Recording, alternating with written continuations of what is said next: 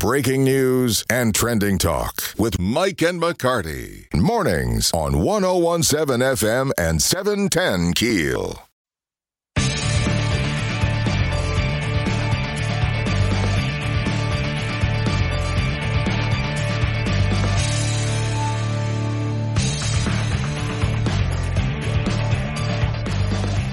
One zero one seven FM seven ten Keel, Mike and McCarty on the Jack Spring Electric Newsmaker Hotline. Former Shreveport City Council member LeVette Fuller. Good morning, LeVette.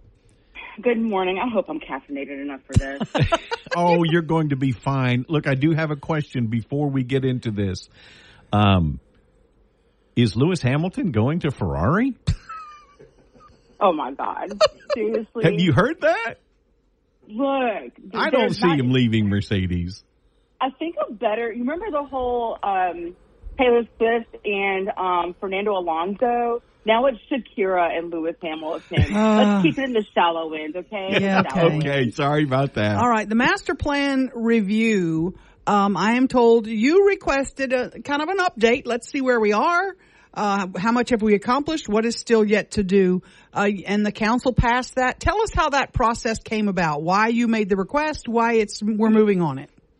Um, that's exactly the reasoning for it is to see where we are as a progress report.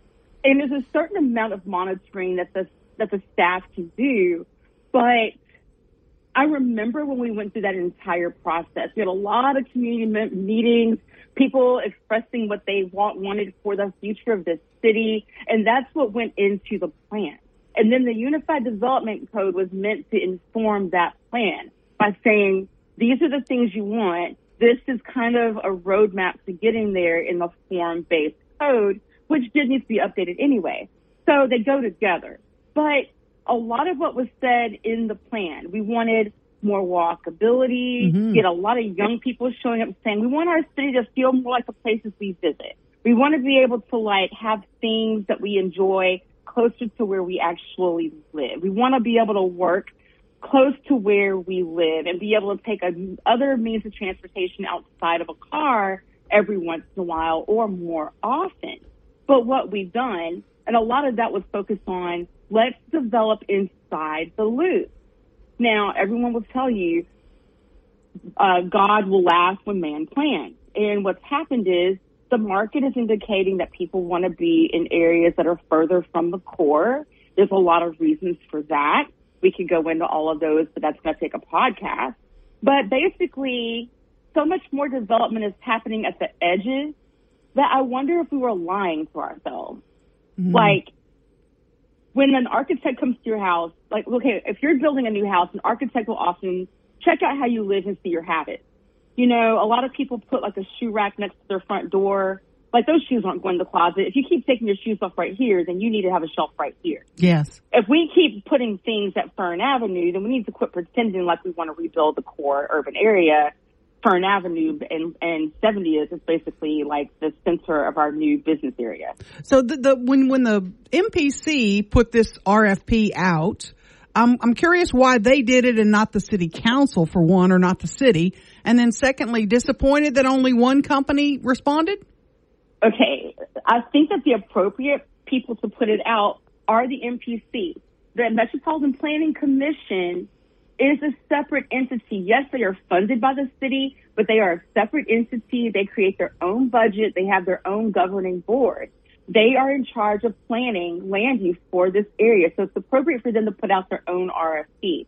I am disappointed that there was only one response, and it makes me wonder what was in the RFP that only attracted one.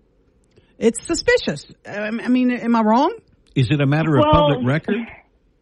It is, but yeah. sometimes I don't. There's something about the bureaucracy of Shreveport, and I've had people tell me this before. You know, people who do a lot of municipal work across the country will tell you when you see a big price tag, you're looking for those. If you're if you're an outside firm that's looking to work with cities, you're looking for the numbers, and then you're looking at what's listed. Sometimes a big firm is going to look at what you have and decide whether or not what you're asked, what you're willing to pay, and what you want are realistic. You see what I'm saying? Yeah. Like, you know, you can want you, you can want someone to come in and build you something that's valued at a billion dollars, you're only paying 250,000 for it. You're not being realistic. We can't take your RFP real, uh, uh, seriously. I don't know if that's exactly what's happened here, but I think sometimes the money might be right, but the expectations are still off base. And a city or a planning department has to be explicit what they want and they have to market that RFP. The question is the same as when we do a job fair. Where are you marketing your job? Mm-hmm. Where is the city going to market and recruit? Where did the MPC go to market and recruit? Talking with LeVette Fuller, former Shreveport City Council person. LeVette, uh, a moment ago, you said we're lying to ourselves when you're talking about city development. Explain a little bit more about what you mean by that. How okay. are we lying to ourselves?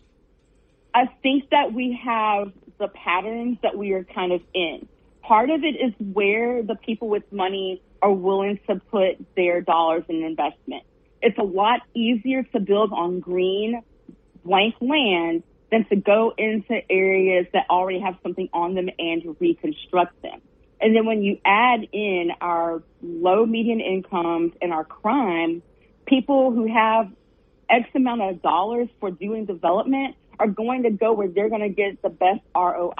And in Shreveport right now, that is going to be south southeast. Love and it. people don't seem to mind traveling to Target, traveling to Southern Loop, and moving to those areas because they are attractive and it gets them away from the areas that they think of as disadvantaged. Now, when we first started seeing when Target and Kroger went up at Youree Drive and 70th, we should have been paying attention. When all of that area, I mean, I love being of a generation that can say, I remember when all of this cotton field, yeah. when that area started being something else, we should have been paying more attention to what we could do to incentivize going back into the core areas to make them attractive. Lots of cities go through this.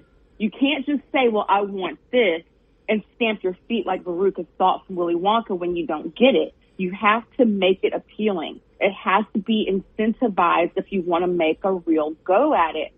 We will put a plan on a shelf and then say, oh yeah, well we meant to do that, but all the developers want to go here. Well, that's part of it is the developers are going to go where their money is going to stretch the furthest. But the other part is what is the city doing to make those other areas that are challenging more attractive? So, Just like Tim Magner said, with the adjudicated properties, it's hard to do business within, you're not going to invest in, in property that you don't own. And let me tell you, Tim and I were both on the transition team. I got to chair the blight committee and he was like my right hand. Like mm-hmm. he's one of my best buddies right now. We don't agree on everything, but we have really, really great conversations about this stuff. Where we both agree is that the city needs to figure out a policy and mechanism to put that, that those pieces of property back into commerce. Mm-hmm. It's difficult. Some of it's going to be a challenge at the state level, but we have to start putting our best brains toward how we can navigate that. We have to hack those issues so we can make better use of what's existing. Talking- Our tax dollars go further if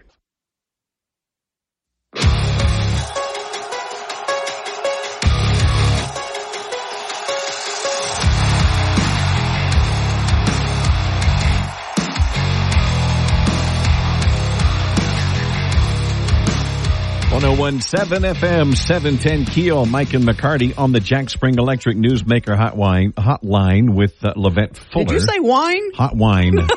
I'll drink it. Some, some hot wine right now sounds pretty good. I'm, I'm actually having my Lions Pride Lumberjack coffee this morning. Go to lionspride.com. Oh, God. It's a local roaster. It's delicious. I'll have to stop. Oh, is it in your it. Mercedes mug? Actually, I save that for when I'm traveling, so I can be super ostentatious about it. There you um, go. But yeah, LeVette, mm-hmm. let me ask you. Let me ask you this. Uh, excuse me, Miss Fuller. let me let me ask you. Wait till you see what I just posted on Facebook. Oh gosh. Oh God, I'll have to go look. Um, question about the review of the master plan. Some are suspicious and I, and I know you, you're not in the middle of this. We only got one, one proposal or Bill Robertson's chair of the MPC and also on Allendale Strong, but some are suspicious that the review is only to change the route of I-49, the inter, that's, completely not why you requested a review. Is that, am I Mm. right? That's you're correct. You're correct. In fact, um, Allendale Strong, plenty of them are my friends. I, I care about their position on things, but they've actually been very critical of my group, Reform Shreveport, because we won't take, we don't often talk about I-49 because it takes all the air out of the room. And there are so many issues as far as how we plan this city that we can't let one issue be everything. I watched that, uh, I watched the presentation last week and here's the deal. They started off with the premise of our road planning is not being communicated along with our land use planning. That is true.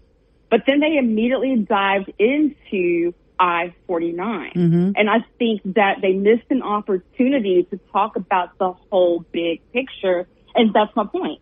Once you bring up the highway, everything else kind of just goes.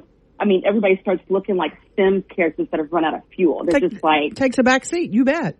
yeah, they just lose it. I mean, it's it's an important it's an important subject. I have some very nuanced views on it that make people fairly dizzy because I think that it's not the whether or not we build something, it's about how we do it. And it's also about whether or not the numbers that NLCOG is using are the real numbers. I think that we're coming into an area, and I heard you mention Amtrak and someone saying that that was going backwards. I think what people fail to realize is that we've got generations coming behind us that do not want to be in a car as much as we like being in a car right now. And everyone needs to start adapting to that. Do we want to be in a position where we have overbuilt on our highways for people that are not going to be using them as much?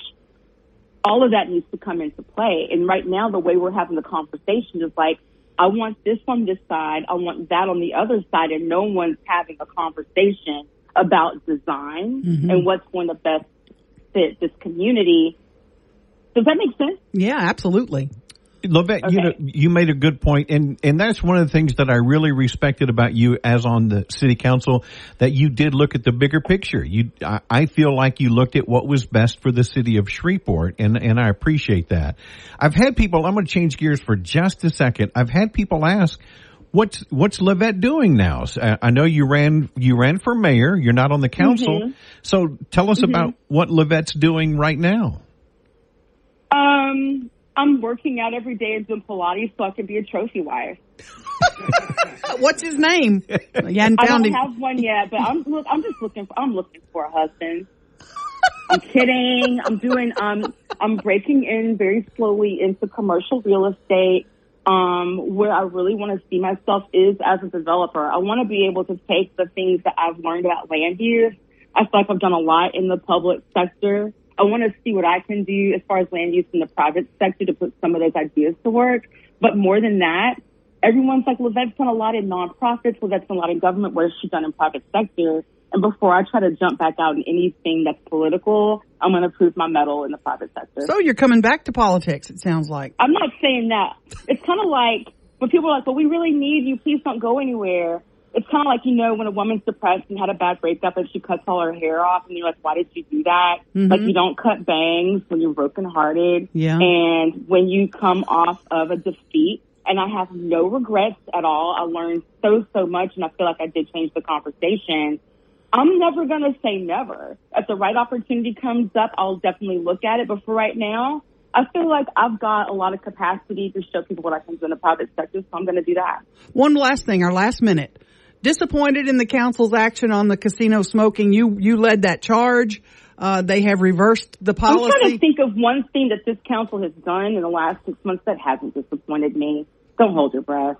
Whoa! Ouch! Okay. I mean, I, I just, well, look, I mean, look, I can go back and review the tapes. I'm sure there's been some small things that have happened that have been okay, but I think that we're probably on the wrong side of the history of this right now, hmm. and it's a little embarrassing, but you know, y'all got a lovely sign up there that tells you exactly how I feel. I wonder where.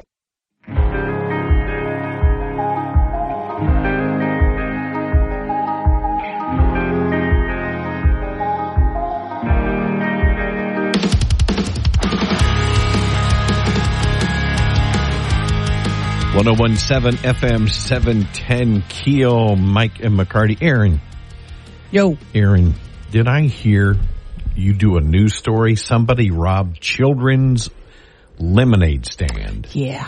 Where Yeah. was that? Mansfield. And they have the, we may call the DeSoto sheriff. They, they caught a guy and, and, uh, he, he robbed them of a whopping $18. These little girls were selling, little, they were making these little bead bracelets and they were selling lemonade. And this guy came up and strong armed them out of their cash.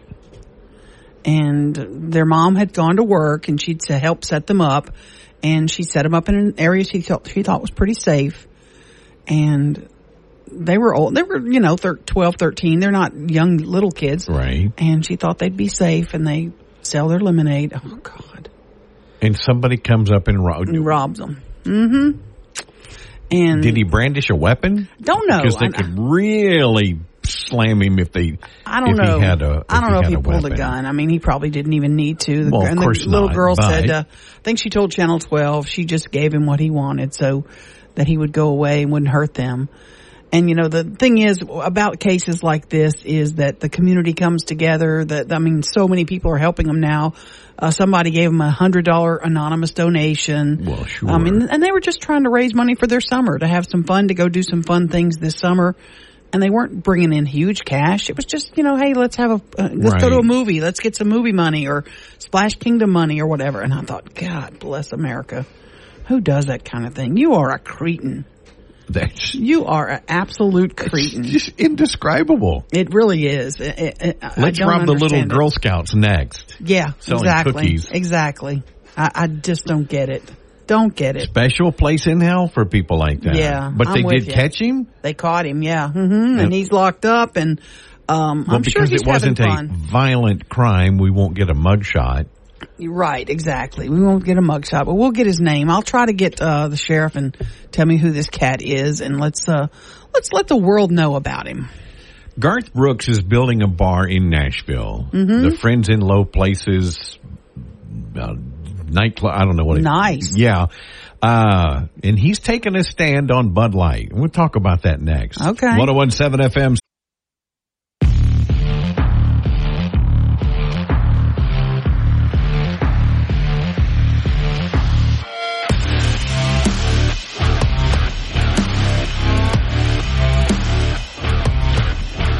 One zero one seven FM seven ten Keel Mike and McCarty. Well, Bud Light continues to face the backlash. Mm-hmm. Um, people just aren't having it. They Right. saw another seven day period of declining sales, 24%, I mean 23.9% decrease Oh boy. uh, compared to this this time last year. Uh, Bu- Anheuser-Busch owned brands across the board have fallen 24.5% over the past month. I mean, that's unprecedented. Yeah, no kidding. I mean, when the, when uh, the, when the Dylan Mulvaney, I guess you could say debacle, controversy first came out, uh, the back the backlash was swift and harsh. Like Kid Rock, remember he posted that video Yeah. taking a like an AR and and shoo- shooting the cases of Bud Light, Right. No more. Um, I remember seeing a video posted at like the the Red Sox, and uh, somebody a, a fan was at the you know the food row under the stadium, and Right. All the all the lines at all the pizzas and Coors Light booth, and then the Bud Light was uh, honestly completely empty. Nobody the, wanted the it. employees were leaning on the counter Wow. watching the people wow. walk by. Wow. Um, But Garth Brooks is building. Uh, he's he's there's a new bar under construction there in Nashville. Uh, the Friends in Low Places Bar in Honky Tonk, and it's still under construction. And Garth says we're going to sell every brand of beer Okay. when it opens. Okay. He says, I want it to be a place you feel safe in. I want it to be a place where you feel like there are manners and people like one another. And yes, we're going to serve every brand of beer. We just are. It's not our decision to make. Yeah. That's Okay. not, yeah, reasonable. Our thing is, if you are let into this house, love one another. if you're in a, a hole, there are plenty of other places on Lower Broadway. Mm, yeah. Now, John Rich from Big and Rich fame, I, I think he's got more of a pragmatic approach. He says, look, we're not selling it because we're not selling it. Right. Exactly. He goes, I have a limited amount of space. Customers aren't buying it. Mm-hmm. I'm not going to order it. No kidding. Can't sell it. Right. Why? I mean, I yeah. mean, if, if you if you have a, a pizza, you know, restaurant and nobody's ordering the anchovies, you, you're not going to stock them. Because you just throw them out. You just yeah, right. When they expire, they're gone. Yeah. I, happen don't like anchovies, but but he says uh, uh, people aren't ordering it. No, and so it's a business. You know, he says people. He and I quote: "The customers aren't going to order it. I'm not going to stock it. We've only got a limited area. I've got a limited bar. It's like I've got to put beer and whiskey and vodkas up there that people want to purchase." And brother, I can tell you right now, it's a vicious attitude toward Bud Light. It is. It really is. And I know the last couple of times I've been at a restaurant and ordered a beer and they were checking to see if they had it and didn't have it and came back and go, well, I got Bud. Bud Light. Yeah. No, no Budweiser products, please. And they'll go back and they'll find what you got, but they can't move Bud and they're pushing it. Pushing it. And local bars will tell you. Bar owners here will Well, tell you just- we're not ordering it because Right. we're, we're we got enough. We don't need any more. Well, and again, it's it's it's a, a business decision. Mm-hmm. It's not them making the decision. We're not going to sell this. It's not right. moving. Exactly. If it were selling, trust me, they would stock it. Right. If people wanted it, they would stock it. That's the way business works. I saw a piece, a similar piece to this. Um, it's not regarding Bud, but it was regarding all this tipping. And one business has decided we're no tips allowed. It's an ice cream shop. It's not here, but it's an ice cream shop. She said, not allowing any more tips. Um, she said because she said I saw that some of my staff, the more attractive staff, were making more money Isn't that interesting? than the other staff. Right. They were making more based on their skin color. Um, and so she decided, I'm not going to do this anymore. I'm going to pay them all the same, $21 an hour to work in wow. an ice cream well, shop. Good for her. And she raised her prices. And so you pay more to get your ice cream, but she has it clearly on the door, no tipping. Um, we pay our, our, we pay a very fine wage to our employees and they, they all should take good care of you. has, has there been an employee reaction? the the employees haven't reacted, but the customers love it. We're tired. uh, Americans are tired of everywhere we're turning now. There's a tip thing. Yes. I mean, you're get, you're getting a tip thing. People are like, they want you to tip at coffee places because you get a If if four you're dollar just going to the counter, ordering, and they provide you the, do you tip? Do you tip the person? That's like that's like being at Sears and somebody checks you out. Mhm, they they Are you have gonna tip jars. them? They have tip jars. They they look at you funny if you don't tip. And I mean, and subconsciously we tip more based on who that person is. I hate to say that, but we do. If you think that person is, Uh, you I- know, If you want to talk about who's got the tipping thing down, it's Sonic. Sonic has figured it out. What'd so, they do? So, uh, you know, on the menu now, Mm-hmm. the menu is like a big touch screen now. yes, So, you Oh, know, really? Yeah. So before you even see the person bringing you your food, it gives you an option when you slide your card how much you want to tip, and you can you can do a personal, personalized or whatever. So before you even see the person, you're already tipping them for bringing the food out to you. Right. Yeah. You- you- and you don't know how don't know long who- it took. You- right. You don't know if they got your order right. Yeah. Right. See, I tip based on service, Not skin color, not gender. I tip if you give me good service. I'm going Right. to take care of you. Which, which for a fast people- food place, if they're bringing the food to your car, what better service could there be Right. for a fast food joint? But I'll tip if you do good by me. Right. You know, I'll get, I, I, like I ordered a, a some something at Sonic the other day and I gave the kid a buck extra tip Mm-hmm. for a four or five dollar item. He looked at me like I was an angel. Yeah. And Absolutely. I thought, I'm not tipping you ahead of time. If I've got cash, I'll hand you a few quarters or whatever, but no, I'm not tipping you when I don't know what kind of service I got yet. Right, right. Have you lost your day? It's like going and tipping the your person who cuts your hair before they cut your hair. Ooh, yeah, that's that. That's No. I see your point. Okay, where are where where are places that ask for tips that you go? What are you doing? Yeah. I mean, I mean, do you? First of all, if you're paying fifty, seventy-five dollars for a haircut, you still have to tip. yes. Yes, you've tipped them long before the pandemic. I well, hope I, you did. understand. Yeah. Well, yeah. My daughter cuts my hair now, Okay, so yeah. I've, I've been lucky for several years. Oh Lord. Uh, yeah, there's a lot of people you should be tipping. Okay. Your I plumber, No, I don't tip the plumber. Mike and McCarty, one zero one seven FM.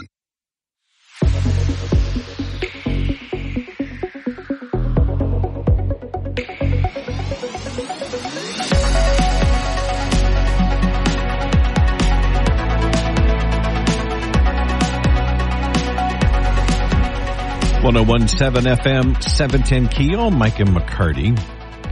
Now, is this your is is this your first empty nest weekend, or was Um, last weekend? No, last weekend. Oh, was, okay. Yeah, so this is the second one. Um, and last one I was pretty. It was pretty jam packed. This one is not too jam packed. So um, it'll be it'll be interesting. We'll see. Yeah. I'm gonna you know I'm gonna do some things with some friends, and I have uh, I have something to do this afternoon, and then I have something to do in the morning, and um. If it's going to storm, I'm kind of happy about that because I can just Just chill. hunker down with the dog and we can watch movies and um just See, that sounds like a delightful afternoon. I'm looking forward to it and I, and I and he he and I have we have our we have a little agreement now. There's certain times when you can come in here and hang with me. There's certain times when you got to just chill on, on your own. And cause I, I want a good nap. Like when I put on my mask, you know, I have a sleep mask that I put on. okay. That is like, I need to fall into a deep sleep. He knows I got to go. I got to go because you don't want me up and he'll get up and spin around. You know how dogs will spin around and then plop right back down like they were?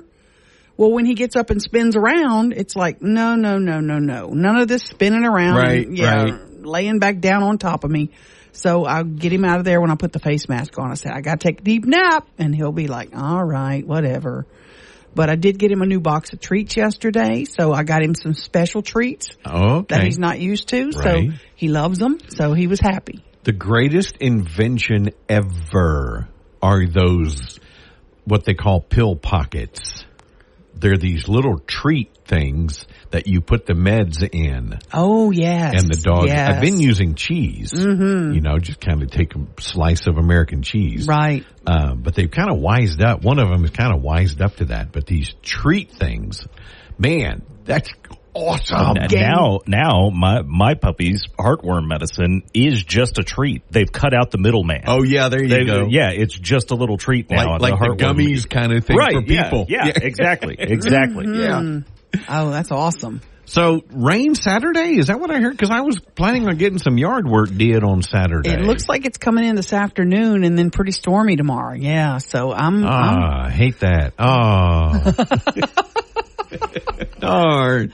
you've got a couple more weeks left with the, the wifey out of town too, Yeah. don't you? Yeah, Oh, at least. You can wait on the grass for a week or two. Yeah, I did the front. Uh, I, I need to do some trimming too.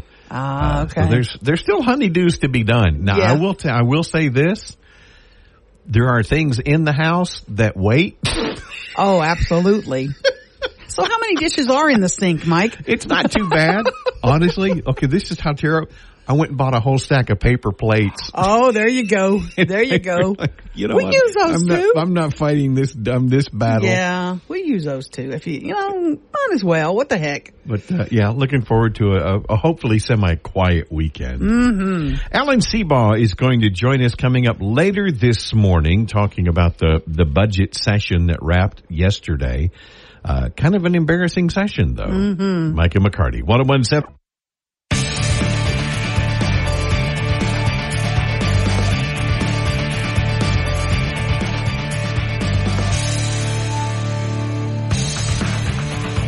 oh one seven. One oh one seven FM seven ten Keel, Mike and McCarty on the Jack Spring Electric Newsmaker Hotline. State Rep Raymond Crews joining us this morning. Uh, Raymond, I'm I bet you're glad this session is over with. Oh, Mike and Aaron, you bet I am. I'm glad it's a new day. I can look forward to some sunshine. Ray, that that was cringeworthy to watch that last hour. I watched it. I watched you step before your colleagues and plead with them to not do business like this? You guys got the conference committee report back like with an hour to go. You couldn't read anything they sent you. Do you even today know what you passed? No, I sure don't. And it was less than an hour. It was like 35 minutes maybe. It was ridiculous. And uh, those amendments totaled to something like uh, 71 pages. And that's on top of the 147 pages you had to reference of the other amendments mm-hmm. on top of all the bills themselves. So it was there was no way anybody was going to know what was in them. Raymond, this not like this deadline snuck up on anybody. Right. How did it get to this? Why why why was this so last minute? Well, I guess we're going to have to ask the speaker and his minions because there's there's no excuse for it. There's actually a House rule that says for the uh, general appropriation bill, which is House Bill One, we're supposed to have 48 hours to review those uh, amendments as a, at a minimum, and they know that. Now we often uh, overlook that, but boy, I tell you what, now it's time we just put some rules in place that we stick to and say that that just can never happen again. You were one of nine that voted against. Danny McCormick also voted against. I kind of respect that in principle. I mean, you might have loved the budget, but you were like, the way it's handled, I cannot vote for this. Is that kind of where you were? Oh, there's no doubt about it. And I'll tell you, even the people that voted for it, you could tell among a large part of them, there was no talk at all because they were shocked at what was happening. But I felt like maybe they thought they had no choice. They, they'd already gotten into the ruse and now they couldn't back out. I don't know. But I know it was uncomfortable for the vast majority of people in that probably 90% of them didn't like how that went down. The teacher pay raise, it's $2,000 and it's, it's a one-time deal the way it looks. Is that what you, you feel as well? I sure do. And I questioned the, the uh, chairman of the committee on that and that's what he answered. It's a stipend. It's a one-time thing and they had a resolution to go along with the bill that said we will urge and request the, uh, uh, BESE to add that to the uh, permanent thing, but there's no way to do it. There's no funds for it guaranteed. So how can you tell them what to do when they don't have the funds to do it? It was ridiculous. It was a complete ruse. I find that in an election year, an unbelievable occurrence and a slap in the face to teachers to say, oh, we're going to give you a one-time pay raise. It happens to be an election year. Is that just ridiculous? How does a one-time, is that like a bonus? Yeah, we're just going to give you a bonus. Uh, so, uh, so you exactly. get a one-time $2,000 bonus. Yeah. But not a pay raise. That's, that's right. And from what I understand, that means hey, your your retirement's not going to factor that in. That's just, just a nice little Christmas gift, I guess, but nothing else after that. It's not going to be for your retirement. Ray, it's not a Christmas gift. It's an election gift. Yeah. It's a vote for no me. I voted it. for you. Yeah. Yeah. Well, I'm so anxious and yet nervous about what we're going to find in this bill when people realize what they do and don't have and who lost and who won. It's just going to be embarrassment of riches for some and an absolute travesty for others in the state. And so I'm this, scared we're going to get the short end of the stick up here. Oh yeah, I wouldn't doubt that at all. You know how retribution works. You try to do something good, and that's how they're going to pay you back. So this was almost a, a Nancy Pelosi. We've got to pass this so we can see what's in it. No, no doubt about it. There's no doubt about it. I tried to go through a couple of them, and in the five minutes before questions started, and I couldn't even figure out what's going on because one's referencing another, which is referencing the original bill. There's, there's no way to figure that out in that time. No way. Okay, uh, hundred million cut to the Department of Health. I heard that, and I thought, what? What? What? Why are we cutting a hundred million from the Department of Health when we have a budget surplus? Any idea about that? well, I hate to say it, but I think it's because they misled us before. Because we actually had uh, looked at that and thought, are we paying them too much because they're doing this unwinding of the the uh, expansion? And we th- thought, are there going to be that many people? And we proposed that idea, said, hey, do we need that many? They said, no, no, you can't do it because these uh, federal tie-ins. So they're either lying to us or whatever. So it's it's just embarrassing how the whole thing down. They were talking on both sides of the mouth, and now I think it's going to catch up with them the ruling in the Alabama congressional map case, and I didn't pre-warn you about this because this is just kind of breaking. Now they're calling on our governor to call you back to Baton Rouge for a special session to redraw our maps. Would you be surprised if you're back down there in a little bit to do that? I would not be surprised at all. Matter of fact, I wouldn't be surprised if we came down for two or three things this year because, as you know, he's threatening to uh, go against the uh, the legislation that we had to protect the children. So if he goes against Gabe Firment's bill and Dodie Horton's bill and my bill, I mean, that's just yet another time we're going to be down here in Baton Rouge trying to straighten out the problems he's creating. You think y'all will override him on those bills? Well, I certainly hope so. I thought it was quite evident that the people of Louisiana are against the, the social engineering that's going on in the schools. It's it's just ridiculous for the teachers to be used as pawns to do this too. So we've got to fight back against that. Raymond, here's where I'm struggling. You guys have a Republican control, kind of super majority, and yet we're still, and, and, and a lot of people have faith that y'all are going to go down there and do the right thing, and yet we're still running into these political shenanigans. It makes us all wonder who's in control, who really is in control, and who really knows what they're doing. You follow? oh, I definitely follow. And I mean, we felt that yesterday. It's like, what in the world is going on? They are making pleas to do things that the people don't want just to satisfy election desires for others. That's what way it looks like to me. I can't think that anybody would disagree. People going out of office are showering their areas with money, or at least that's what we think is going to be happening. We're almost 99% sure of that. And then others that were their political adversaries, they're going to shut out from the budget. One thing I would suggest, and if you could do this for me, I would forever love you, like I wouldn't forever love you anyway. Um, that conference committee, open the door. That needs to be open, broadcast it, let us see what they're doing. Well, let me tell you what happened.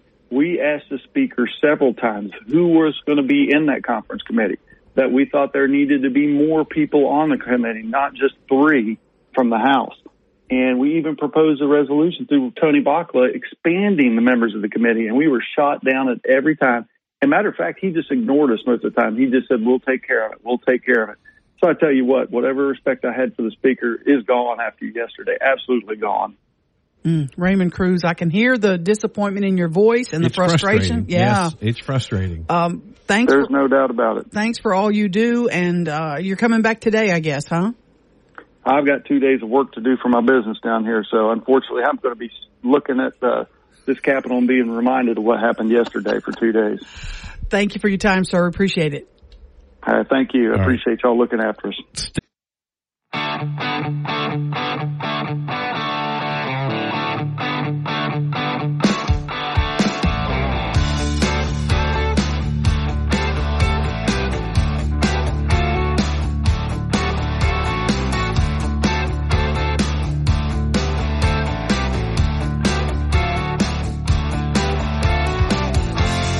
1017 FM 710 Keel, Mike and McCarty. Kind of intrigued by what the Caddo Commission is doing. They are doing um, funding for two what they're calling lighthouse projects okay. uh, in our neighborhoods. One at Morning Star Baptist Church and one at the Highland Center, which would be facilities that can withstand, uh, you know, uh, a calamity like a storm or massive power outage or a water outage like we had in the in the winter. These these facilities would have their own water systems. They would be um, they'd have an, their own power grid system, some sort of a uh, alternative power grid where people could go um, in the event we have an emergency. So you could go there to charge your phones. You could go there to get water. Um, I'm not sure everything that'll be available, but I'm I'm very intrigued, and they're going to spend two hundred fifty thousand for each one, um, and hopefully get them up and going within a year. They're, you know, they're going to have to build a facility. It looks like now. I don't know if it's actually going to be a place where you can go stay. They may be building something where you could. It'll be big enough where you could put cots out and shelter people. Um, I'm, I'm thinking that's probably the direction they're going. I, one of my Caddo commissioners can shoot me a text and let me know, but I find it really an interesting idea. Now, I'm not so certain about commingling it with a church. I wonder about that a little bit, but um, but you know, what it, would happen to the facility, or what would during times of non-emergency? I mean, is it just going to be a a vacant facility the whole time? No, I, I think the goal would be to make use of it for other programs. I mean, the Highland Center does all kinds of community programs. Morningstar does as well. They mm-hmm. do feeding programs, and you know they could probably make use of it for that. But to have a facility that would be completely self-sustained in a storm when we, we literally, you know, a couple years ago we had no water our city was was without water for a Oh, long gosh, time. yes. Yeah. Um, there were people that were without power for a long time, and to have a couple of those places where people that are desperate could go and be housed and and get the the needs they they need, I think it's a pretty brilliant idea. Um, I, I'm I'm excited that they're moving on it. I'm I guess the money is coming from. I mean, the parish has a lot of money, so I'm guessing they're they're realizing we need to do this. I think they're hoping to spread it to more neighborhoods ultimately. You know, they're going to try, this is kind of a pilot program to start and then they'll move on from that to see if we're going to use it elsewhere. But I would, your, your point is well taken. They need to make sure that they're used, you know, like if we have a year where we have no calamities, did we make use of that property? Did we have, you know, after school programs or did we have feeding programs? What else did we use it for? Um, because you don't want the money to just be spent and then the building to sit there and who's going to maintain it too? Are, are the, is the Highland Center and Morningstar going to take care of it? Make sure if it needs a new roof, it's going to be taken care of. I, I'm sure they're working on all the details, but I liked seeing it. I, I mean, I'm kind of, um, intrigued at, at first to see what they're doing. I think it's kind of interesting and we need it. We need def- definitely, we saw the need for it a couple of years ago. Yeah. What was the impetus for this? Do you, do you know what? I'm I'm not sure. I I I don't realize remember which um, commissioner brought it up. I'd have to do a little more work on it. But I just saw the um, the news report and then I read a little bit this morning and I listened to some of the meeting. Um, Pastor Theron Jackson came to the meeting and he obviously that's his church and he was pushing for it and supporting it. And then he had a lot of people from the neighborhoods come forward and talk about how great it would be. And uh, I think they probably have to vote on it in two weeks. I don't think it's a one reader thing.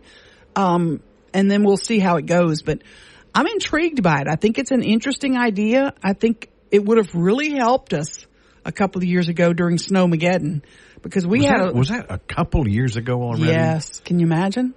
Yeah, My gosh. yeah. It's been two and a half. Seems like that was about yeah. six months ago. I know it's it's bizarre, and we, you know, this building was locked down. I mean, it was there were th- the, there was just three of us here for that that entire week. Yeah. it, was um it was very um was creepy, kind of creepy, and we were having to drive Even more with. so than normal. and Chico, here. Chico was our driver, which was really Oh, creepy. gosh. Now we were staying in the hotel, you know, right down the road, and uh, Chica was sliding all over the roadway to get us here, and she was cooking too. She's a good cook. Okay, when when you talk about Morningstar, Ruben, did you? Oh, I was just going to say I'd never been so happy to have been stuck in at my house. I'd never been so happy to be stuck at my Oh house. yeah, When you say was it Morning Star? Morning Star. Mhm. Okay, I, I- because my brain works the way it was or the way it works. Have you heard people call Mooringsport Morningsport? Oh, Morningsport. Yeah, all the time, all the time. Yeah, I just it happens a lot. for some reason that's where my brain went. Mm-hmm. Morningside. Sorry, Theron. I don't mean to. Just I can't explain it. Sharon Hewitt, state senator, going to join us coming up after the local news at the bottom of the hour, talking about this session and uh, redistricting of our uh, our lines here in the state. Mike and McCarty, 1017 F.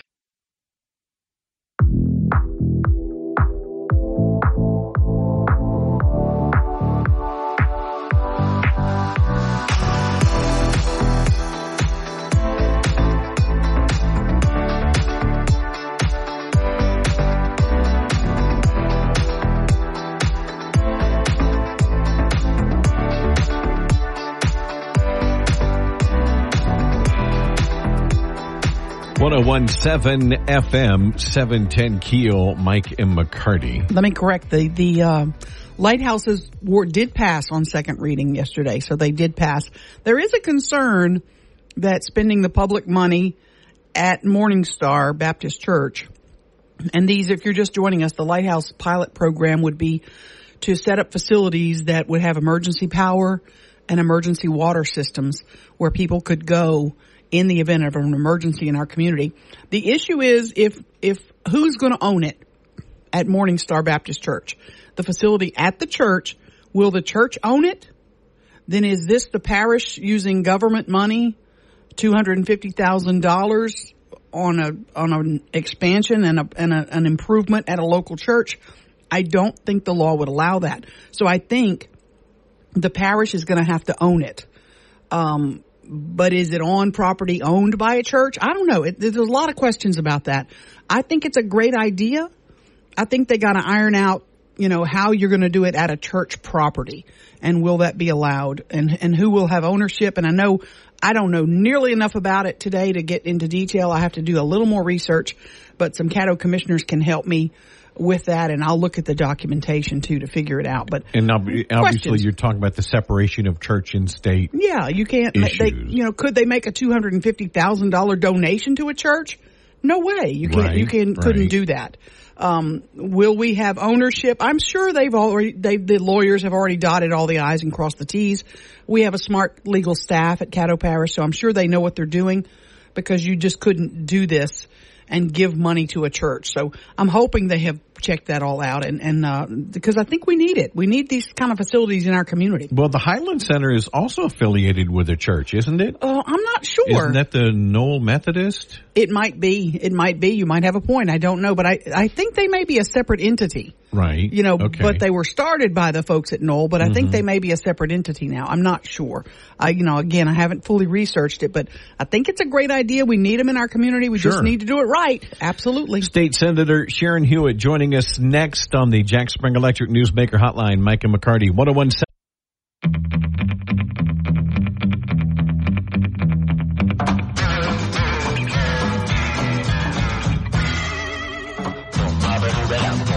1017 FM, 710 Keel, Mike and McCarty on the Jack Spring Electric Newsmaker Hotline. State Senator and candidate for governor of Louisiana, Sharon Hewitt joining us. Good morning, Sharon. Thanks for uh, taking time to talk with us this morning.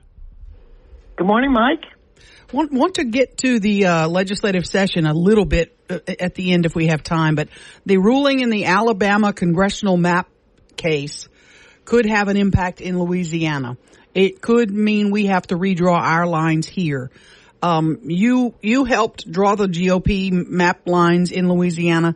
What what is your take on this ruling from the Supreme Court? Well, it, it is going to take a little while. This was a hundred page ruling uh, that just came out yesterday, as you know, and so we're still digesting it all. You know, these cases are all litigated based on um, different arguments and some of the arguments in Louisiana could potentially be different than those that were made in Alabama. You know, but we suspect that what will happen is, you know, all of the cases will go back to the states that were being held at the Supreme Court, and they will go through their process through the, the lower courts in our individual states with the new ruling as kind of part of the, you know, the umbrella now that you have to look at.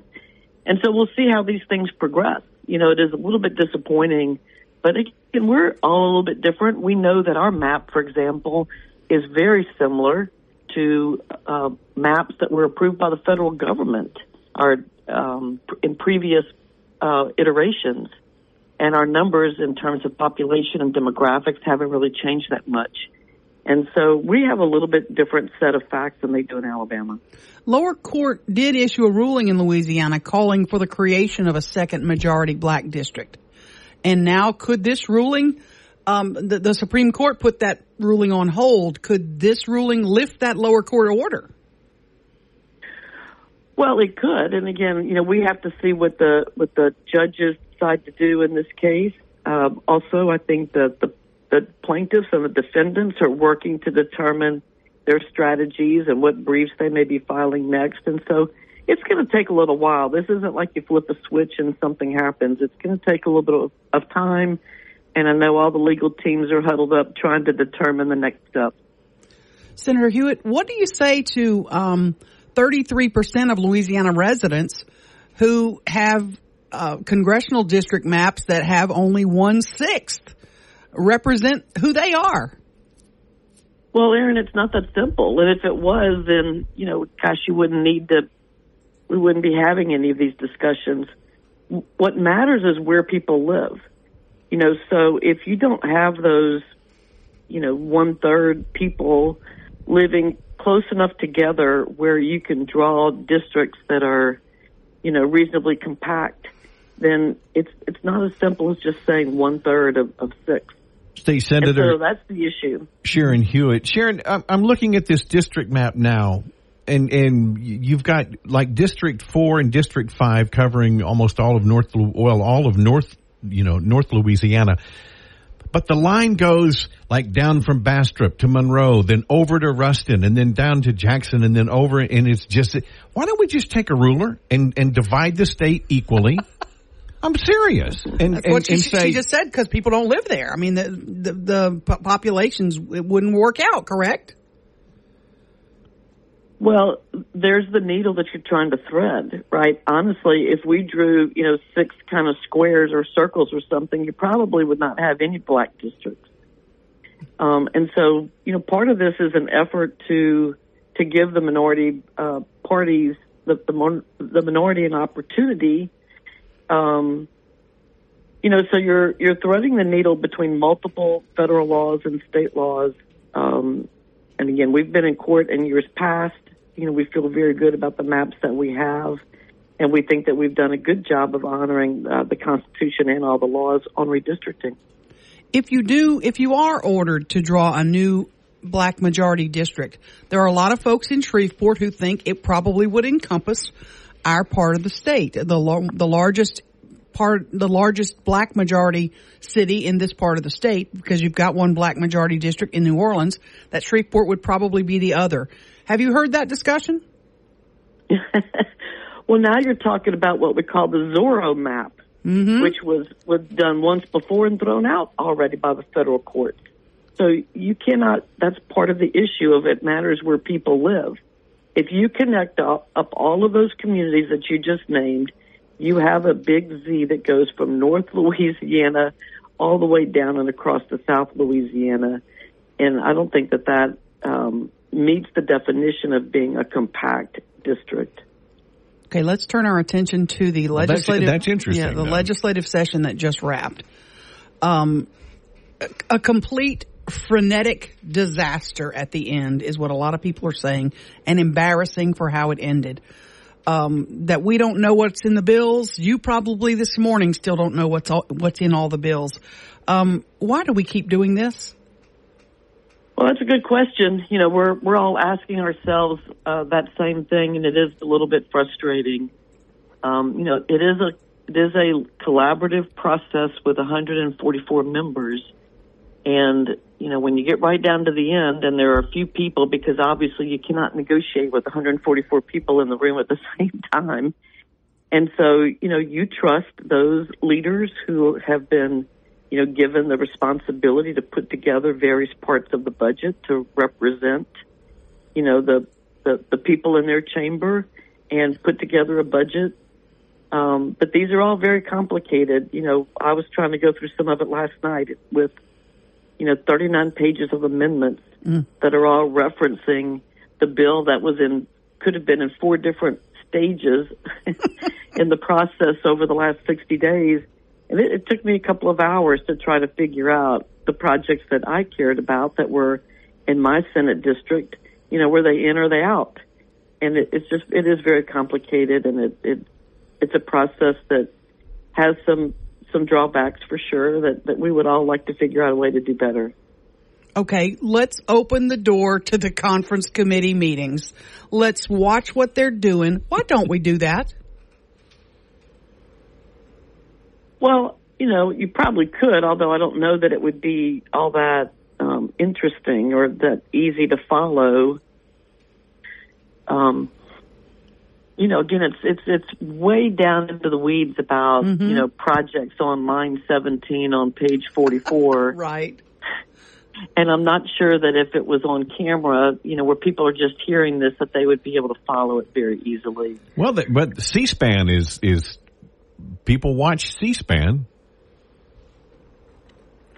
Yeah, although those are all things that are on the floor, you know, that mm-hmm. are they're they're not Right. the the markup meetings that they're having on the thousand page bill, you know, and you you know, it, so these are kind of more working level type meetings, and we do need to have the opportunity to to work with staff and to to get you know all the information. I mean, just imagine these are just spreadsheets spread everywhere across the table. you know, and and constantly adding and re-adding the numbers, and and then you have to put it in some kind of a legislative form. If we could just pass a spreadsheet, it would mm-hmm. be much easier. Dis- it has to be with all the legislative vernacular. Disappointed that teachers are getting a one-time pay increase. Well, sometimes that happens. Um, you know, I think we will probably, I would hope, the legislature next year, and certainly if I'm governor, I will make sure that we make that permanent.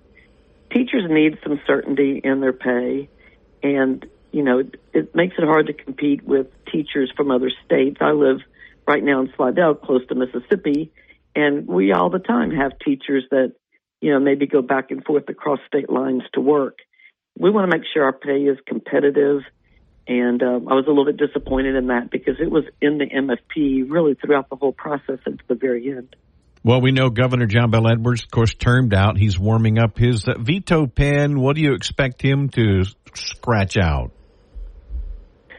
Well, who knows? I mean, he if we could predict what he was going to do, we would all be, you know, rock stars. And he's he's surprised us over the years with things that he has signed and things that he has vetoed you know, I read this morning in the paper where, you know, he has said that he'll veto any of the the bills that they're kind of dubbing, you know, LGBTQ bills. Mm-hmm. Uh, we'll see. Those bills had lots of um, energy in the Capitol, um, you know, certainly from the public as well as from the legislature and the all the emails and everything that we got from our constituents. So we'll see what he does on those. Those are those are issues that are important to a lot of conservative families and I'm glad that we had an opportunity to, to, to debate those this session. State Senator Sharon Hewitt, Slidell, thanks for your time. You're very welcome. Mm-hmm. 1017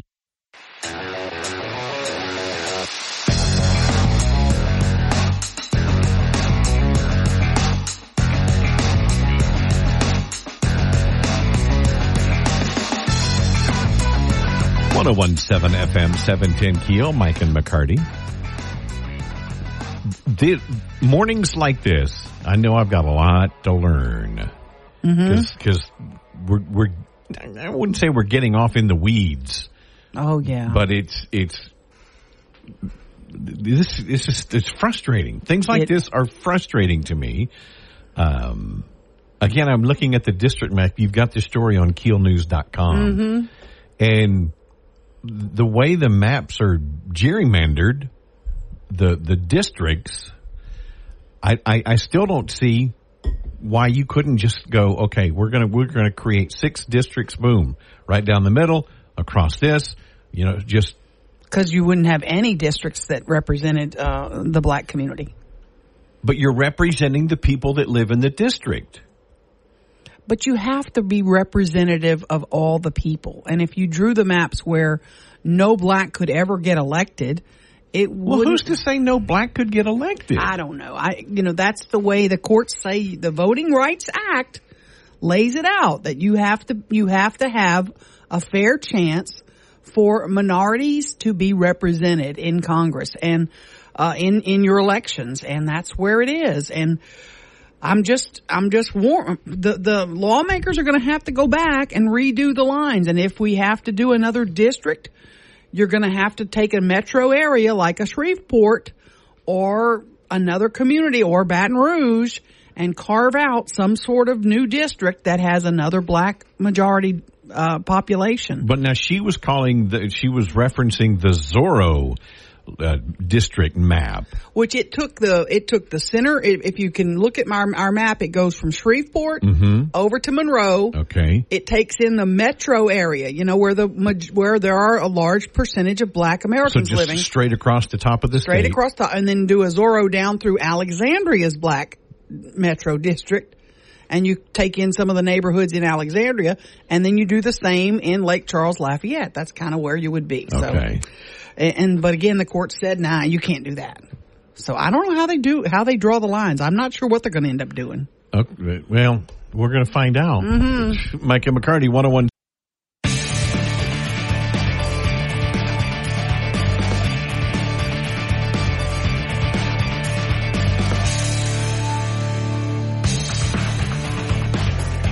1017 1017 FM, 710 Keel, Mike and McCarty, and on the Jack Spring Electric Newsmaker Hotline, State Rep Alan Seabaugh joining us this morning. Alan, good morning. Good morning. How are you? Well, we're doing okay. no, we're not.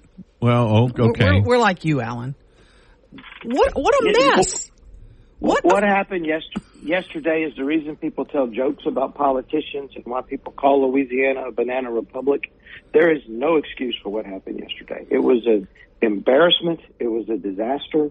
Uh, well, we'll find out if it was a disaster. Um, the, the the bad thing is the we have we passed the house. This happened five or six years ago, and we passed a house rule that says the general appropriation bill, which is the budget, has cannot be voted on until it 48 hours after it is submitted. Two days to give us time to review it. Not 30 we had- minutes.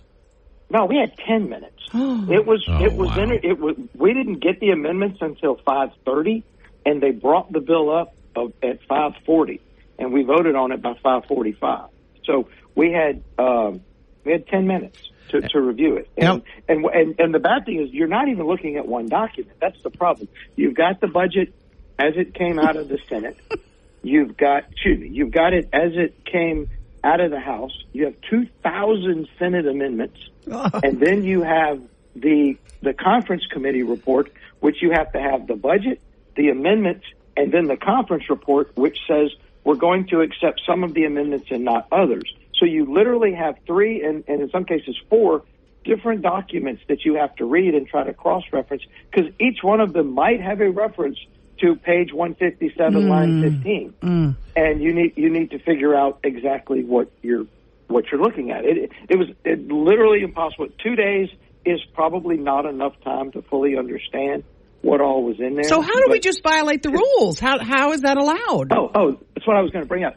When they brought it up, um, myself, Raymond Crews, Danny McCormick, and a couple of others were standing up to object, and the speaker just didn't recognize the objection. That's really what happened yesterday. We actually, by the way, um, I, I would like to say, if anybody, not many people in Shreveport were there, but if you know anybody that videoed the recording, that re- videoed what happened, we are trying to gather video of what happened. Did you so you can show see the members shouting their objections? Um, we're actually considering a court challenge to the validity of it because it did not pass by proper procedure. Rules were violated. Rules were not suspended. Uh, rules were violated. And, I mean, you can suspend a rule, but we didn't. But you Um, still voted for it. I'm, I'm I find it uh, interesting. You I still did. voted for it. Were you kind of you had no choice? No, I had a choice. I always have a choice. Um, I had decided. uh, Look, I fought the the the busting the spending cap with every fiber of my being, um, and we lost. They they voted to bust the spending cap. I decided at that point that I was going to vote for the budget um, simply because of what was in it. Um, you know, it's the funding for the LSU Medical School. It's the funding for the state police. It's it's the state operating budget. And in an election year, if the we end a session without a budget, we have to go back to into a special. It's no longer a majority vote to pass the budget. It's three fourths to pass the budget. So 26 members could hold the entire state hostage, and I just don't think it's worth. I, I didn't think it was worth going into a special session because the, what would come out of a special session where the where the the the, the 26 Democrats that we have could literally run the show. Um, I, I I didn't think that was worth it, so um, I decided at that point that I was going to vote for the budget.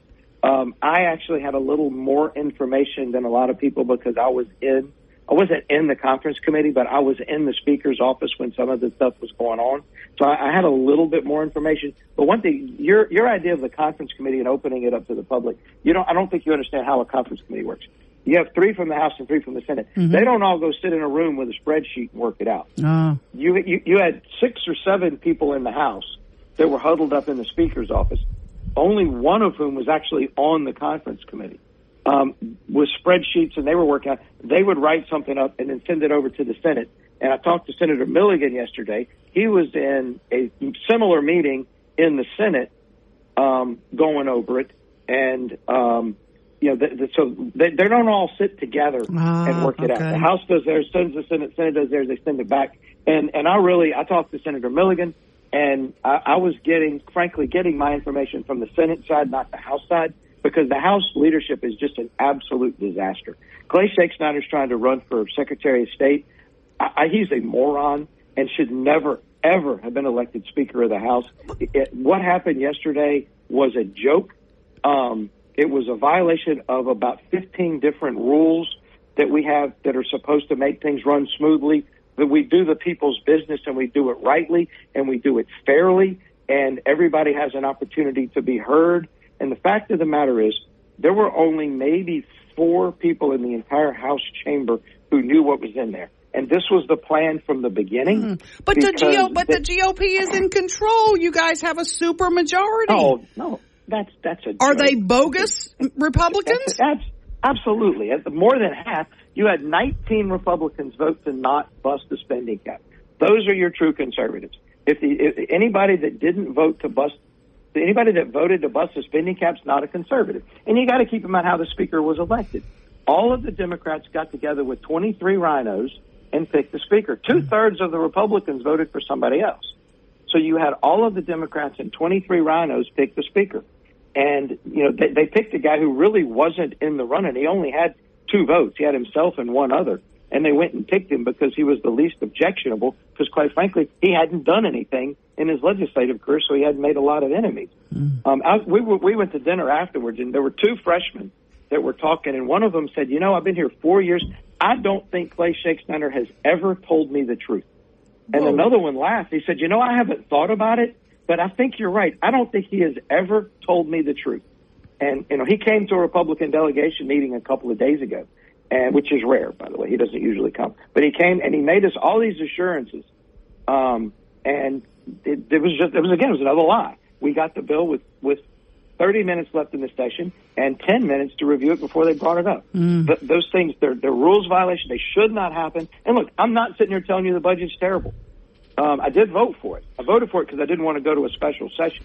And if, the bottom line is it was going to pass anyway. Yeah. But um, it might not be terrible. It, it, it might not. We, we did pay off um, $550 million of the, uh, un- of, of the debt in the state employee retirement system. So we used some of the one-time money to pay that down. Uh, they, they started the process of right-sizing LDH.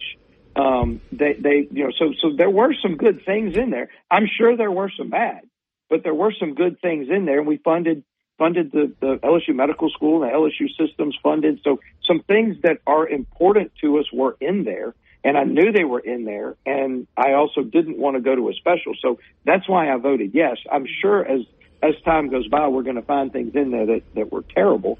Um, but we just, we just didn't have time to look at it. But the special session for the budget could have been a disaster or could still be. There's a possibility the governor vetoes it because, quite frankly, you veto the budget this year, you empower the Democrats uh, in a special. And that would, uh, so it, I mean, that, that's a possibility. I know he wasn't happy about cutting the hundred million from, from LDH.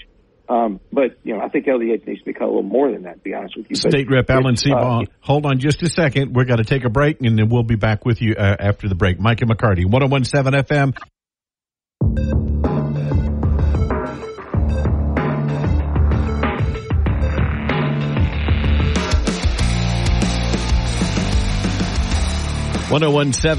seven ten KEEL Mike and McCarty on the Jack Spring Electric Newsmaker Hotline. State uh, uh, uh, Rep Alan Seabaugh joining us Alan, you know, we talked with Raymond Crews earlier this morning, and, you know, like you said, this deadline didn't come up as a surprise to anybody. So it has to be intentional that it was last minute presentation of this budget. It's, it's like the, the old famous Nancy Pelosi line, we've got to pass it to see what's in it. Well, that's 100% correct. And in this case, it's a little different because in Washington, they're not working on that kind of deadline.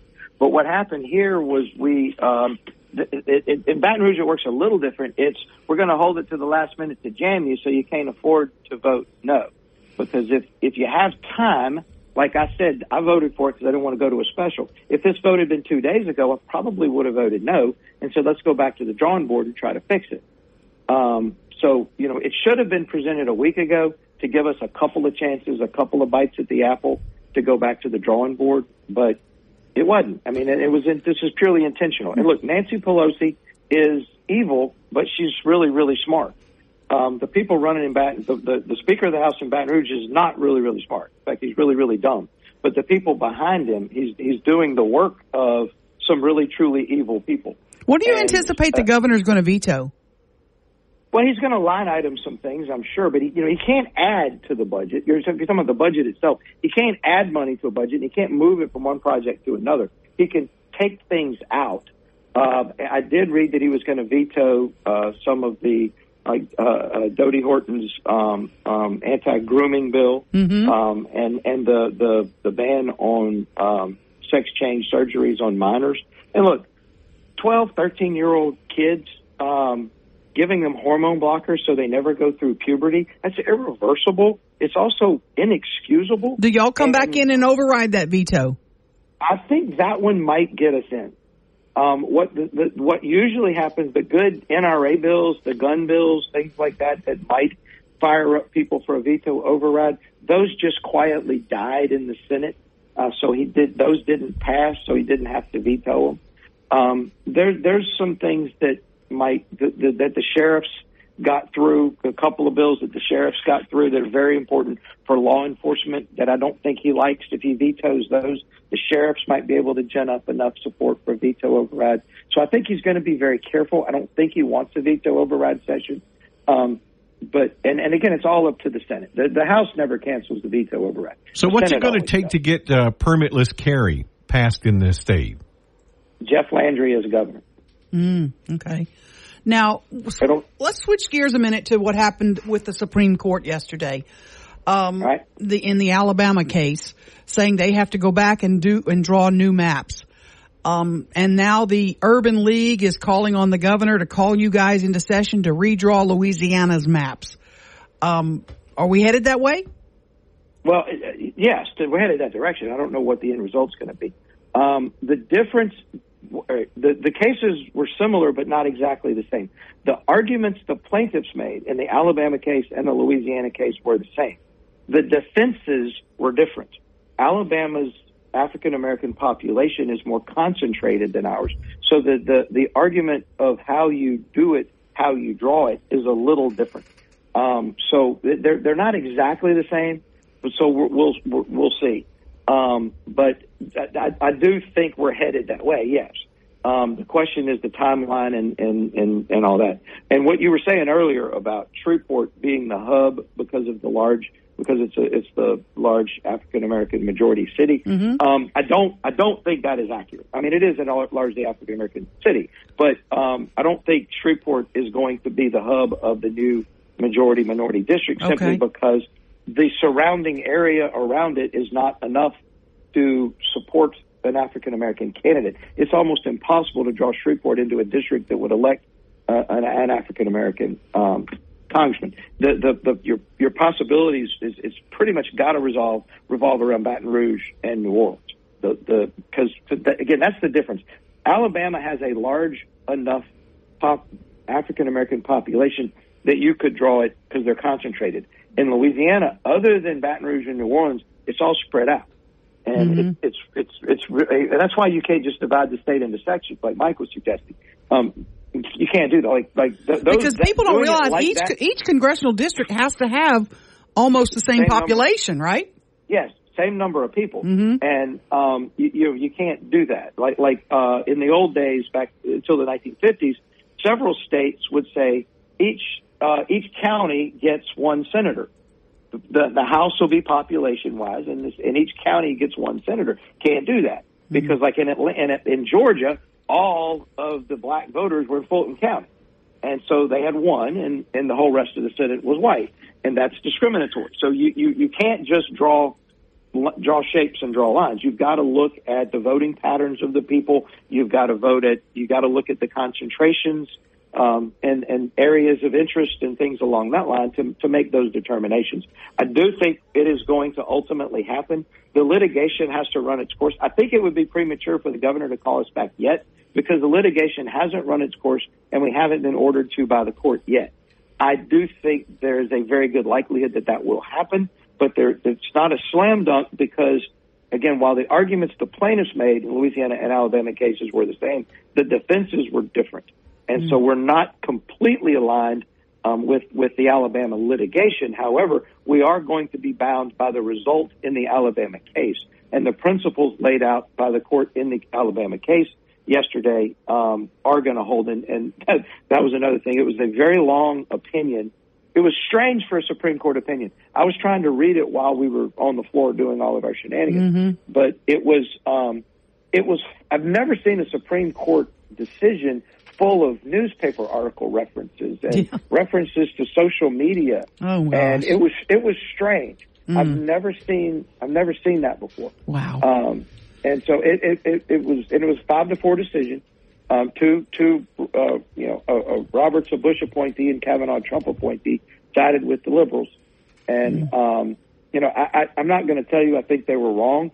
I, I, I don't like the decision, um, but I, I don't know enough about the Alabama how it was set up. I, I can't tell you, but each state has to be treated with its own set of facts. Mm-hmm. Um, and Louisiana is a little bit different from Alabama, but the numbers, the percentages are similar. Gotcha. Um, but I'll tell you, the Voting Rights Act specifically says you don't do the math. You don't say Louisiana is you know 30% African American and we have six congressmen, so therefore we need two African Americans. The, the Voting Rights Act specifically says you don't do that math. Huh. You have to look at all, all of the other factors. Gotcha. Thank you, Alan, for your time. We appreciate it. Thank you. Have a good weekend, Mike and.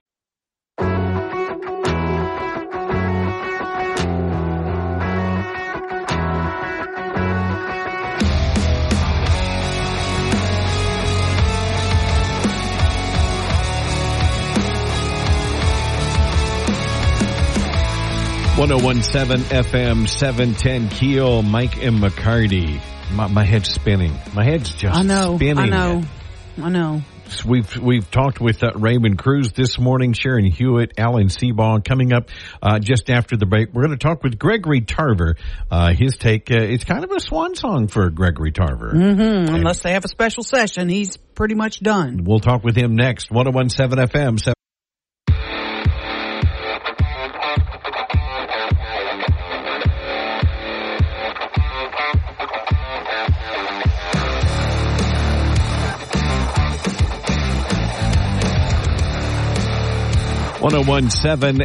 seven ten KEEL Mike and McCarty talking with uh, State Senator Gregory Tarver on the Jack Spring Electric Newsmaker Hotline.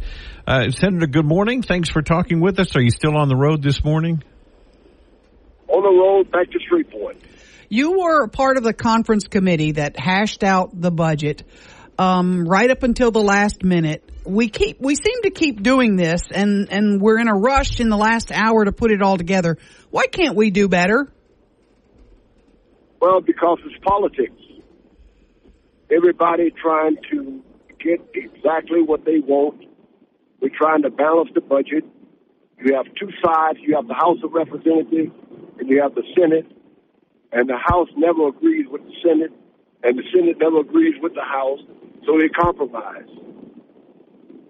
Why didn't we do this two days ago? You know what I mean? Why don't we have some sort of rules in place Or a week uh, ago? or law in place that says we we got to do this. We can't just come down to the last 30 minutes and we have thousands of documents to look at. It seems ridiculous. I agree, but it is what it is. And they both sides argue their position, and we compromise. What I what what is what should. what is Shreveport going to lose out on? I mean, I know you get in there and you fight for us, but we're going to start reading this, and what are we going to find in the in the small print? But Shreveport have not lost anything. Shreveport have gained. By Uh, what? What? Give us some examples. Let, let me give you an example. The Linwood Bridge, I've never been in there before. You know, the Linwood Bridge has been closed for about six, seven, eight, or nine months. Yeah. Uh, we, we we got that into the capital outlay. We got LSU Medical School in the capital outlay, more money for their programs, uh, and and to complete the educational building, uh, the final step of the educational building in Shreveport. Southern University reaped the benefits of more programs and their new gymnasium uh, in the city in the city of Shreveport. CC Antoine um, uh, Park received more money. Uh, so Shreveport fared very, very well, and many other programs in, in, in, Shreveport that's fair. And in Caddo Parish, the rural area uh, in Caddo Parish increased very well. Teachers only getting a one-time pay bump, though. Disappointed with that? Well, let me say I was disappointed. That is what I mean. We had to compromise. The House did not want to uh, uh, give the raise uh, the way we were we were designed. It was designed to give. So what we decided to do uh, to get the two thousand dollar teacher raise, they will receive the two thousand dollar teacher raise, and other employees would be receive one thousand dollars. And at the same time, we put it in the preamble uh, to House Bill One that next year it would be a part of the MFP. Uh, then we did we did a resolution for that. So it, it's in the preamble of the House Bill One that basically controls a lot of things in House Bill One, and they're going to get it, and they're going to get it uh, next year in uh, the one hundred million dollar cuts to the Department of Health. What does that do? Who's going to be hit by that? Well, let me say this to you. It's, it's in the Department of Health budget is approximately 18 and 19 billion dollars. Okay, mm-hmm. uh, they're going to lose only minimum things. A lot of people. Let me give you an example. You have about maybe eight or nine hundred people in the Department of Health. Jobs are not filled right now, but we have the slots and we have them funded okay? Mm-hmm. They don't have to look at the employment list, and that is the way they can do it. Services to the people will not be hit at all. Will not be hit at all. Any Uh, jobs? Will there be- be any job cuts? No, no job cuts. They have about 700 people in this department that they have not hired, okay? Mm-hmm. Uh, but they have slots for them. You know, believe it or not, it's hard to get people, quality people, to get in jobs today. It's very, very difficult. Everywhere, everywhere you go, they're looking to hire people. So I don't think that the people will receive any less benefits at all. You were in the conference committee. You were part of the inner circle. What when when you heard your colleagues bring up certain changes, um, what was the biggest surprise for you? The one you had to fight the most on? Well, you have to fight all the time on everything position in the city of Shreveport. You have to remember they, they treat us like we're step kids. We're not in part of Louisiana, we're part of Texas. So it's everything at all times you have to continue to fight for the city of Shreveport because they think we're part of Texas. And this has been going on, this is my 32nd year. And it's been going on for 32 years. We need to start sending people to Baton Rouge, and we have do not have the people, good people in Baton Rouge that we need from Shreveport. Pressly is good, but the other guys only concerned about the limelight, not getting money for the city of Shreveport. And that is the problem. Not working with everybody. Not that you like everybody because you're not sent to Baton Rouge to like people. You're sent in Baton Rouge to get the job done for Shreveport and Caddo Parish. And our people have failed us in the House of Representatives in Baton Rouge. Everybody but Pressly has failed us. Everybody but Pressly has failed us.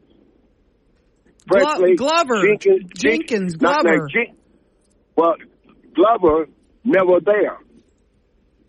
Glover have missed more meetings in the House than any other member.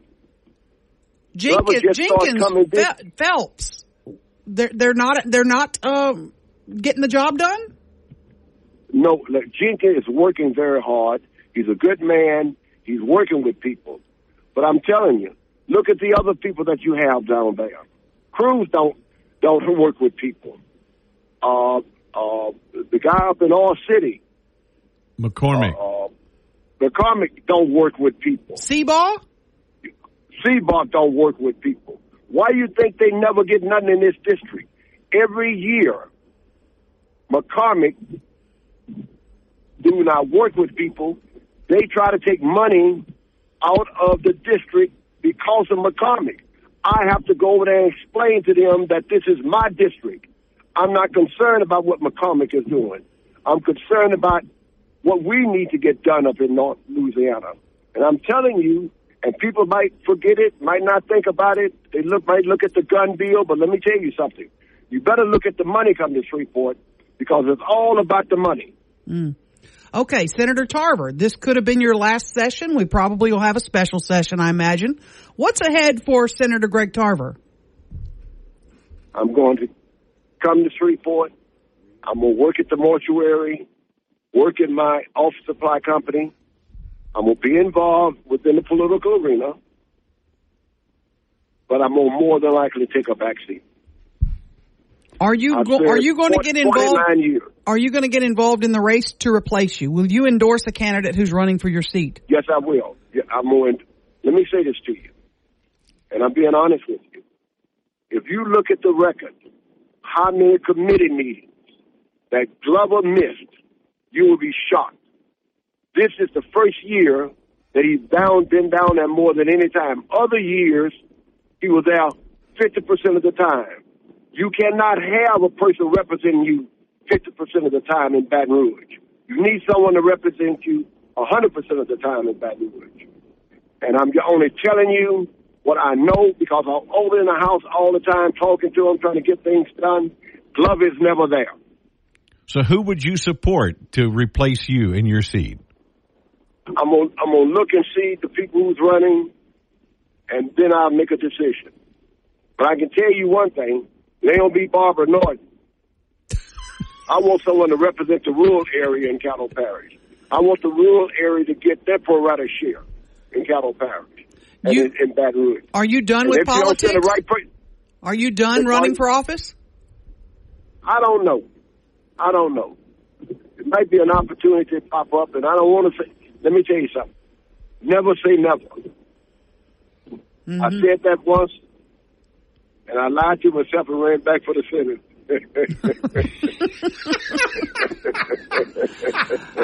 Okay, you looks like you're headed to a special session on redistricting uh, in light of the Alabama Supreme Court decision. Um, how soon would you like the governor to call y'all back? he needs uh, about some of his vetoes might wind up Mm-hmm. calling us back also. Uh, but we're going whatever whatever you want to call it back is okay with me. Gotcha. Senator Greg Tarver, thanks for your time, sir. Thank you all. You bet. Have a good weekend. Drive safely on your way home. 1017 FM 17.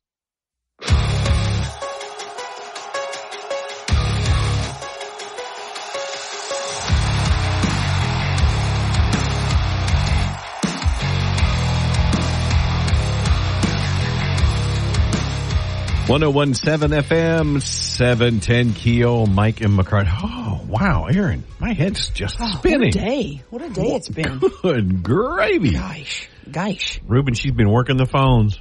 Lots of you up texts. You up. well, congratulations. Uh, it is frustrating, though. It's just frustrating, mm-hmm. and and you're not going to convince me about district lines how it's not racist. Right. The way they do it. I know. That's you're you're basing it on race. Anyway, uh, we did get some news yesterday. A, a Facebook page went live today. An official word. We kind of knew this a long we knew it was ago, yeah. coming, Mhm. but but uh, Henry Whitehorn is officially in the in the race for Caddo Parish sheriff. Right. And like I said, we knew it was coming. We'd heard reports. He said he wasn't going to announce Mhm. until July, but uh, apparently that got moved up. Yes. So uh, he's officially announced that, uh, and they- they've got a fundraiser I think coming up at Orlando's uh, out on Cross Lake. Mm-hmm. Tuesday, right? Yeah, coming next week. Mm-hmm. And it says, help us welcome, uh, you know, Whitehorn announcing for sheriff. And he's got a Facebook page, Whitehorn for Sheriff, and all that stuff, right? Interesting. He and he's announcing his candidacy. That's that's going to be his hurdle, to be honest. Is um, fundraising. Can he catch up with the sheriff? Sheriff Steve Prator's got a large war chest. He had a big fundraiser a week or so ago. Um, can Whitehorn, you know, get the cash rolling in because he's going to need that. It's going to be important. Impeccable law enforcement background. Oh, I have no no complaints about that. He used to head of the state Louisiana State Police. He Oh, was yeah. Shreveport Police Chief. U.S. Marshal. U.S. Marshal Mhm. Service. Yeah. his his his time with the Adrian Perkins um, mayoral administration is going to be the one that is people are going to go, yeah. Which is the most recent. Mm-hmm. And now, what was his title? He was CAO. He was CAO. But I, but you know, I I mean, he will be able to say, "Look, I tried to do the right thing. I try. I was the per. I was the grown up in the room that was trying to make people be accountable and and do everything correctly." Um, so he can say that. I mean, I think he can validly say that. He was responsive to most of us. Um, you know, and tried to make sure that we were dotting all the I's and no scandal. There's no scandal really Right. attached No, to him. No. Um, I would like to hear from him, and I'm going to call him today when I get done and try to set him up for next week to come in. Uh, why? Why? Why run against Sheriff Prator? What is he doing something wrong? Are you? Do you have plans to do something better? I mean, those are the questions. I mean, you could retire now. He's he he has a retirement that's you know beyond what anybody makes as a salary. Well, a lot of the announcements were made. I say announcements. He, apparently, he was introduced throughout the room during a fundraiser for Caddo Parish DA James Stewart. Mm-hmm. So there's a tie-in now between Whitehorn and James Stewart. Sure. And we know there's no love lost between Stewart and Caddo Parish Sheriff Steve Prator. Right. So, so now there's that dynamic that Mhm. people are looking at. And is the DA getting heavily involved in the sheriff's race? And should he? Should he just kind of let the, the public, you know, I don't know. I mean, that, you know, and we know that perhaps things would run smoothly if he had a sheriff he could get along better with. I don't know. I don't know if that's the case. But, but define smoothly. Right, exactly. It- would it be, would it be what we all wanted? Would it be nobody ever criticized him again? Right. Because Henry Whitehorn's not going to come out and criticize the DA if he were to become the sheriff. He's not going to step up and say, "Hey, the DA needs to be doing this, this, this, and this." Um, where Steve Prator has said, "We, you know, we Right. need to quit pleading pleading these cases. We need to keep these gun charges on people." And you know, Stop been letting of- these criminals back on the street. hmm But this, I mean, Prator hasn't had a real serious challenge in a long, long time. So, th- and I consider Whitehorn to be a serious challenger. Mhm. And we will see what the city wants. Have a great weekend. Mike and McCarty, 1017 FM.